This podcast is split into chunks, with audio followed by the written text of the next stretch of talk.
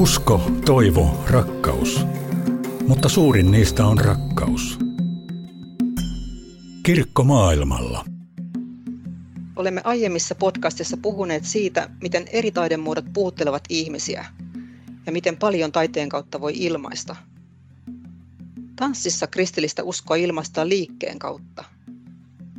Tänään valokeilassa on kaksi kristittyä tanssia, koreografia ja tanssinopettajaa, Titta Tunkkari ja Sari Perttu. Minun nimeni on Päivi Ramstadius.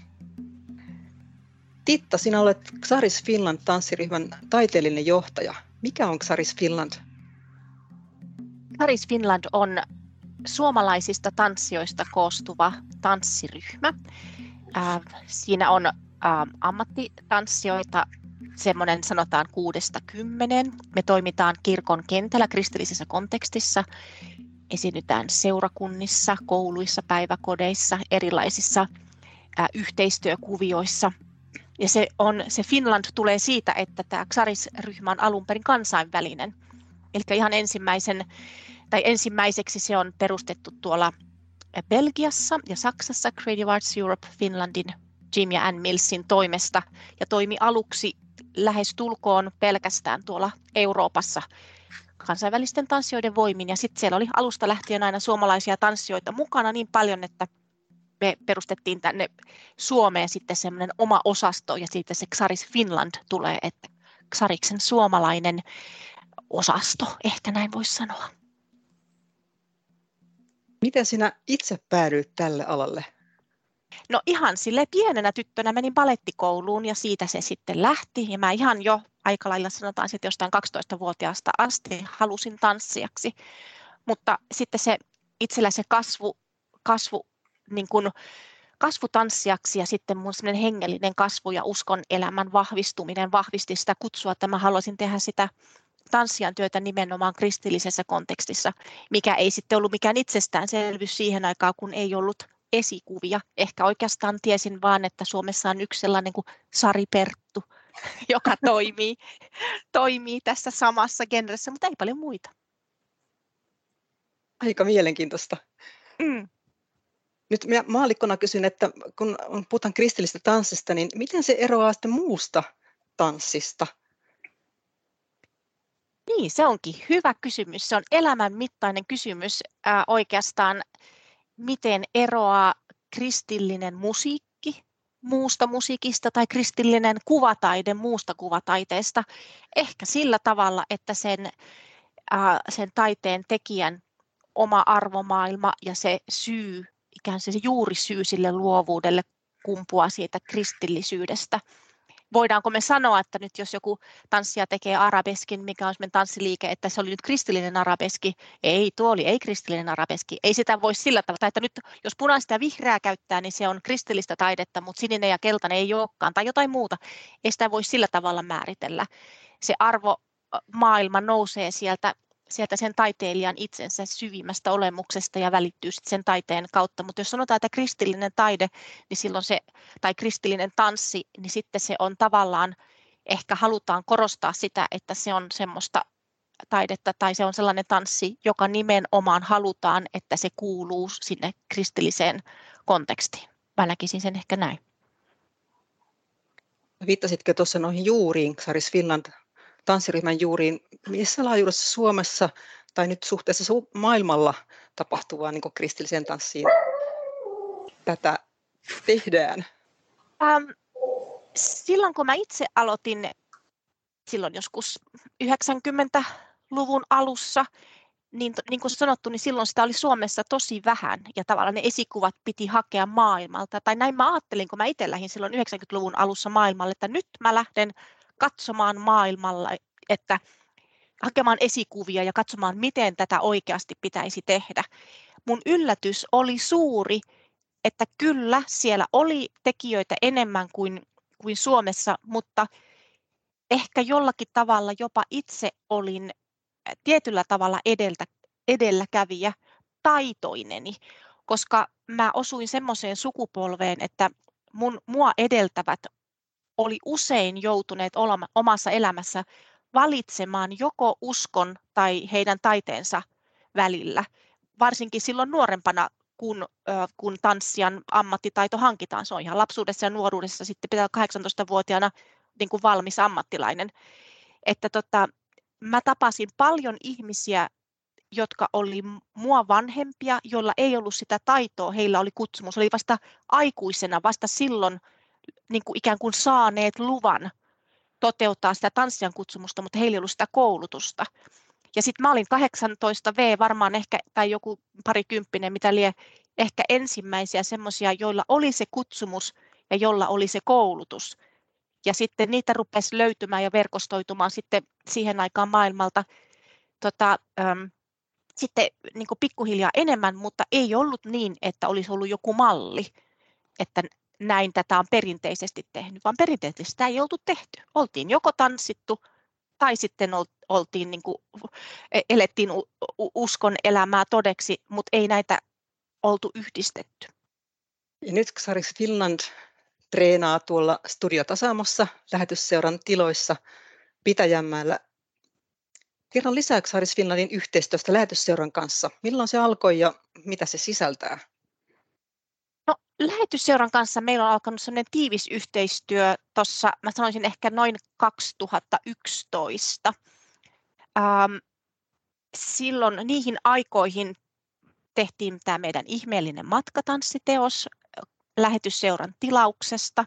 Ja se oli meidän yksi ensimmäinen, mä sanon, että ensimmäinen, mä en muista oliko se ensimmäinen, vaan mutta ainakin ensimmäisiä sellaisia ähm, yhteistyöproduktioita, missä lähetysseura oli aktiivisena tilaajana.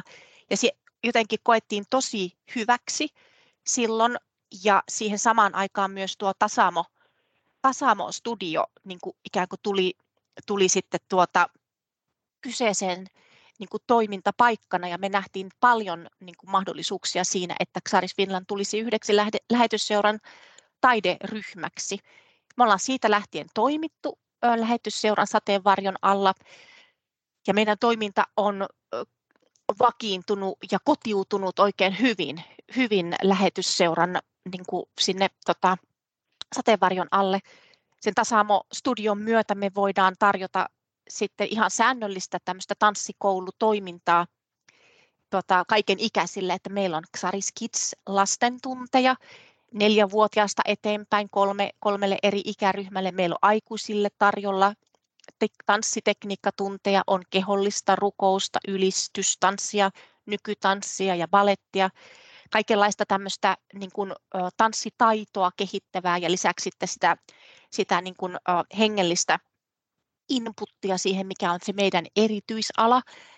Ja sitten meillä on lisäksi vielä tota, harjoittelijaryhmä, mikä on tällaiset nuoret aikuiset, jotka on pitkälle, pitkälle harrastuksessaan jo edenneet ja he tulee sitten ammattiryhmän tavallaan semmoisen erityisvalmennukseen. Ja siinä on erityisen tärkeää mun mielestä se, että me voidaan näitä nuoria paitsi viedä teknisesti ja heidän osaamisessa eteenpäin, niin myös sitten ikään kuin äh, auttaa heitä sitten kasvamaan siinä omassa kutsumuksessaan kristittynä tanssijoina, ettei heidän tarvitse lähteä hämmästelemään maailmalla, että ketäs täällä on ja miten mä nyt itsekseni tai yksin tämän tieni raivaisin. Vähän semmoista opetuslapseuttamisen näkökulmaa tai mentorointia, seuraavan sukupolven varustamista.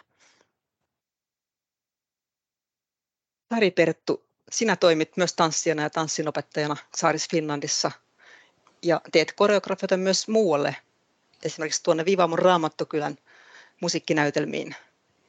Mutta sun yhteytys lähetysseuraan juontaa jo vuosien takaa. Kuten tuossa kuultiin Titankin puheenvuorosta, sä oot mukana ollut liikemusikalissa jo silloin 80-luvun puolella. Mitä tanssi sinulle merkitsee, Sari? No, tanssi on mulle tapa olla olemassa. Äitini sanoi, että mä aloin tanssia, kun mä aloin kävellä samaan aikaan. Ja mä aloitin voimistelulla, koska on kotoisin Vaasasta ja siellä ei silloin ollut tanssikoulua. Se tuli sitten myöhemmin balettikoulu.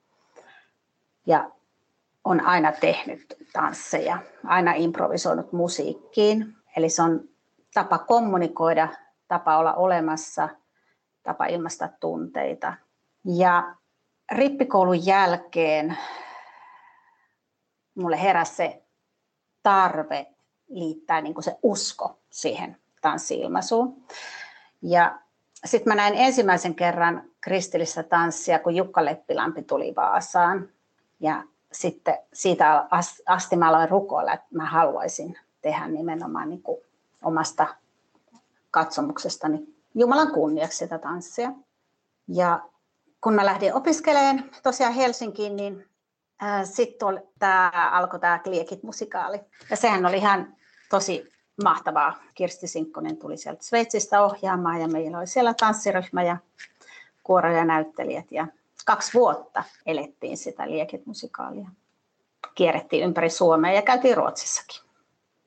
Sille tielle olet jäänyt tämä ihmeellinen matka sieltä johtanut tähän päivään. Nyt sä vedät muun muassa näitä kehollisen rukouksen tunteja. Mitä on kehollinen rukous? Kehollinen rukous on sydämen puhetta Jumalle niin kuin rukous yleensä on, mutta siinä on niin koko ihminen mukana.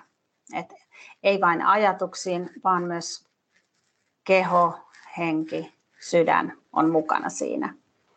Ja koska sitä tehdään ryhmässä, niin siinä tulee myös se vuorovaikutus toisiin ihmisiin.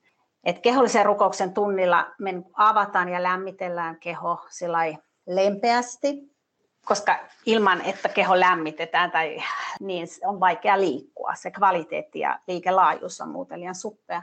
Ja sitten meillä on niin yhteistä rukousta, esirukousta ja ylistystä. Ja joskus tehdään myös, on tehnyt myös koreografian. Et siinä, siinä tavallaan harjaantuu myös se semmoinen koreografian tekeminen samalla.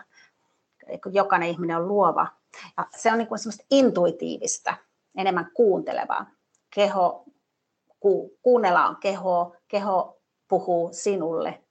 Et se, niin kuin Jumala on kolmiyhteinen, niin myös meissä jokaisessa on sielu, henki ja ruumis. Ja jokainen vaikuttaa, kaikki vaikuttaa kaikkeen.